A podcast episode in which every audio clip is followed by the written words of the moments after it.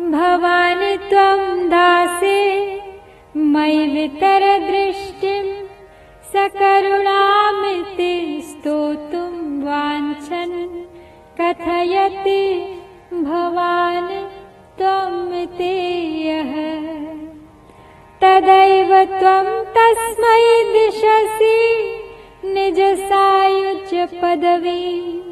मुकुन्द ब्रह्मेन्द्र स्फुट मुकुट नीराजित पदा। हे भवानी तुम मुझ सेवक पर कीजे करुणा दृष्टि निपात। ऐसा कहकर जो स्तुति करने की इच्छा करता मनुजात। ब्रह्मा विष्णु महेंद्र मुकुट जय निराजित पद पद्म महान। निज सायुज सुपदवी उसको करती हो तुम शीघ्र प्रदान। हे भवानी, मुझ दास पर भी अपनी करुणामयी दृष्टि डालो। यदि कोई मुमुक्षु स्तुति करते समय भवानी त्वम अर्थात मैं तू हो जाऊँ। इस पद का ही उच्चारण कर तेरा ध्यान करता है तो तू उसे तत्काल निज सायुज्य पद प्रदान कर देती है। जिस पद का ब्रह्मा, विष्णु और इंद्र भी शीश नवाकर सम्मान करते हैं, अपने मुकुटों के प्रकाश से आरती उतारा करते हैं। हे माँ, इस सेवक की प्रार्थना सुन लीजिए। नतमस्तक हूँ मैं भी आपके चरणों में। मुझे भी निज सायुज प्रदान कर कृतार्थ कर दीजिए। सौंदर्य लहरी के बाईसवें श्लोक में शंकर भगवत पाद, ज्ञान की भूमिका के साथ साथ प्रेम रूपा भक्ति की उत्कृष्टता दिखाते हैं, जिससे सायुज मोक्ष की प्राप्ति अविलंब भगवती के अनुग्रह मात्र से हो जाती है। सायुज्य मोक्ष अन्य सालोक सामीप्य और सारूप्य मोक्षों से ऊँचा है। अर्थात सगुण ब्रह्म के लोकों से ब्रह्म भाव ऊँचा है और इंद्रलोक, ब्रह्मलोक एवं विष्णुलोक उस पद के नीचे ही रह जाते हैं। प्रज्ञानम ब्रह्म, अहम ब्रह्मास्मि तत्वमसि और अयम आत्मा ब्रह्म। ऋग, यजुर, साम और अथर्व वेदों के क्रमशः चार महावाक्य हैं जो जीव ब्रह्मैक्य का लक्ष्य कराते हैं, जो जीव और ब्रह्मा के एकात्म होने का लक्ष्य कराते हैं। गुरु, शिष्य को पहले प्रज्ञान आत्मा का स्वरूप दिखाता है और फिर उपदेश करता है कि यह आत्मा ब्रह्म है और वह तू है। फिर शिष्य, मैं ब्रह्म हूँ का परोक्ष अनुभव करके उस पद में अपनी स्थिति रखता है। जिसको निधिध्यासन कहा जाता है। उपदेश के श्रवण के पश्चात युक्तियों द्वारा समझने को मनन कहते हैं और तत्पश्चात नित्य आत्म स्थिति में रहने को निधिध्यासन कहा जाता है। समाधि में समनी स्तर पर पहुंचकर योगी जो इच्छा करता है, उसकी वह कामना पूर्ण हो जाती है।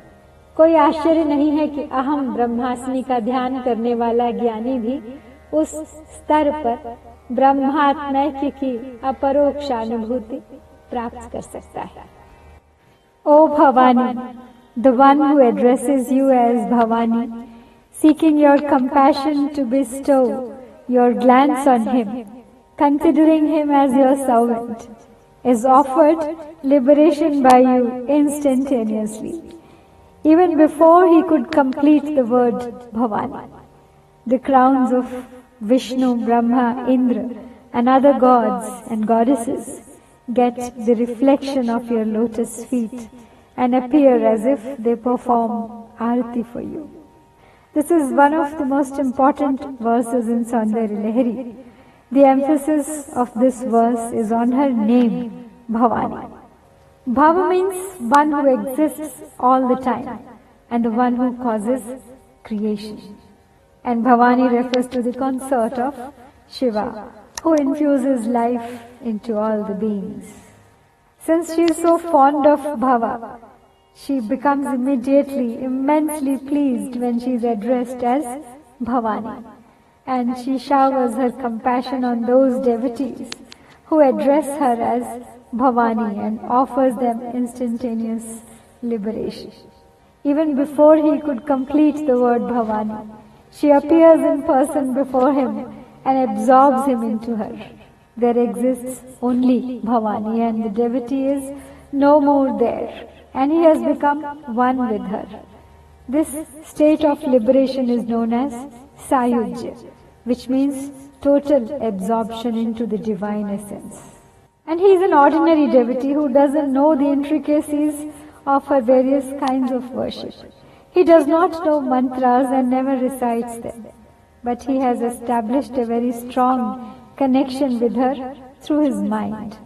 Whatever he does, he never thinks that he is the doer. His ego has been completely dissolved unto her, which is also known as Sharanagati. This way of contemplating her is much more efficacious than japa and home. आइए, अब नौ बार इस श्लोक की आवृत्ति करते हैं और आज के पाठ को संपन्न करते हैं। भवानी त्वं दासे मयि वितर दृष्टिम् सकरुणामिति स्तोतुं वाञ्छन्। कथयति भवान् त्वमिति यः। तदैव त्वं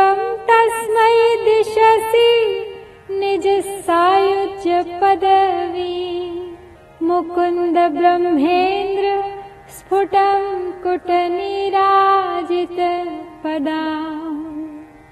भवानि त्वं दासे मयि वितरदृष्टिं सकरुणामिति स्तोतुं वाञ्छन्।